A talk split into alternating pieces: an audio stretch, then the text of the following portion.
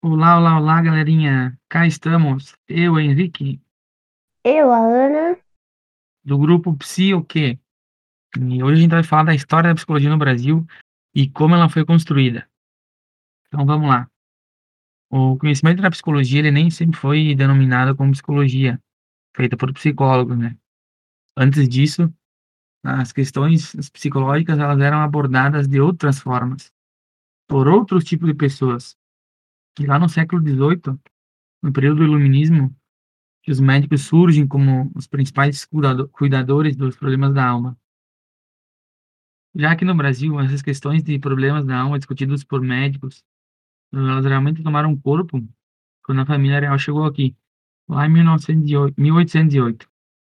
Eh, Até porque começou a se construir uma espécie de vida pública, vida cultural, bibliotecas, enfim, e se investir em ensino aqui no Brasil. É claro, estou falando de ensino que é bastante elitizado, um ensino que era para pessoas que tinham grande poder aquisitivo. Basicamente, quando a família real chegou aqui no Brasil, o Brasil começou a desenvolver centros urbanos. E claro, esses centros urbanos, com toda aglomeração de pessoas num local só, vai surgir sim doenças e questões sociais bas- bastante importantes, né?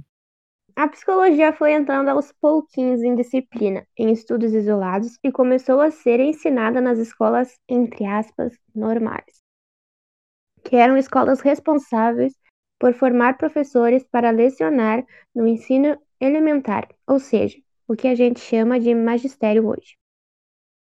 E uma das principais áreas que foi que se foi formado da psicologia era a psicometria, que era responsável pelos testes psicológicos e orientações profissionais. Então, a psicologia basicamente estava bastante ligada à educação. Já na medicina, a psicologia começou a tomar corpo através de testes de doutorado e psicologias experimentais em hospícios hospitais psiquiátricos e manicômios. Veio muito de uma influência europeia, porque muitas das pessoas, mais os homens, porque, na época, porque naquela época só os homens podiam estudar.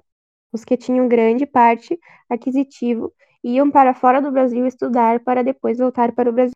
Existia uma espécie de laboratório de estudos que, inclusive, a lobotomia e eletrochoques eram usados naquela época como meio de estudo.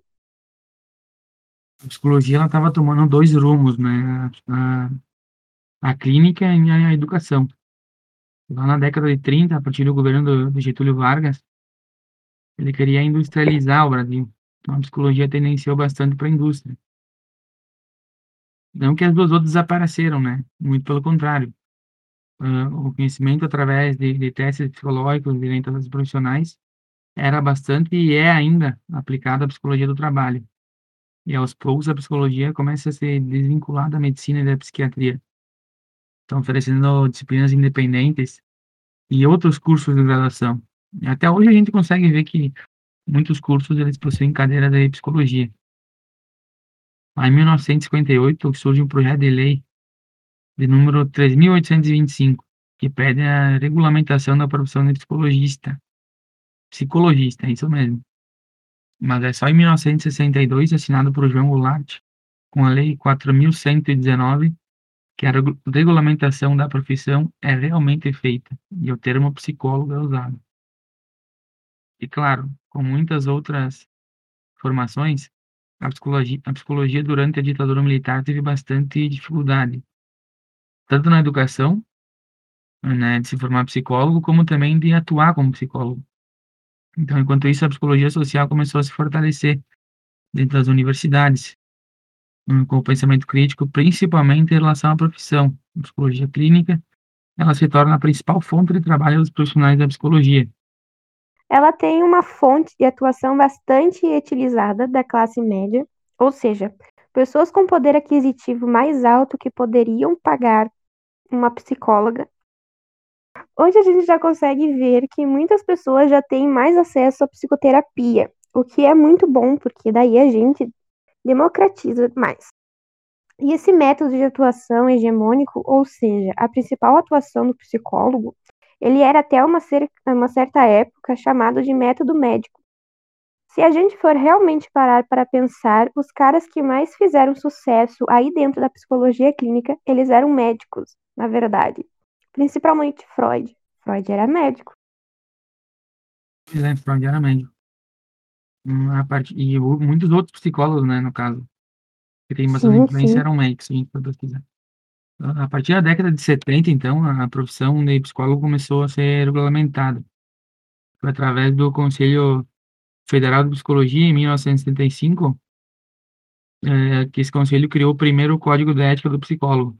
E esse mesmo código, ele foi reformulado em 1979.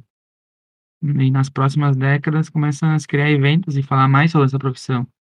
Então quer dizer que a profissão de psicólogo ela está se tornando cada vez mais consistente ao longo dos anos. A psicologia já vinculada aí com o processo científico de pensar a psicologia como ciência aqui no Brasil, é lançada a primeira revista de psicologia, ciência e profissão, que vai discutir muitas questões em relação à própria profissão e psicologia no Brasil. Inclusive, demarca a posição da psicologia dos profissionais aderindo aí ao movimento contra a ditadura militar. Por alguns anos, lá em 1967, se lançou um novo Código de Ética Profissional, um código de ética que vai definir responsabilidades, direitos e deveres dos psicólogos, de acordo com os princípios da Declaração Universal dos Direitos Humanos. E se encaminhando para o final do século XX, a psicologia, a pro- a profissão de psicólogo, ela é bastante discutida e pesquisada, né? E dialogados a, entre os profissionais, que acontece até hoje. Bom, galera, esse foi mais um episódio sobre a psicologia no Brasil e como ela foi construída, se constituindo, no caso. E aí, Ana? Esse foi mais um episódio. A gente só fez um episódio sobre psicologia no É, né? Brasil. Esse foi o único episódio.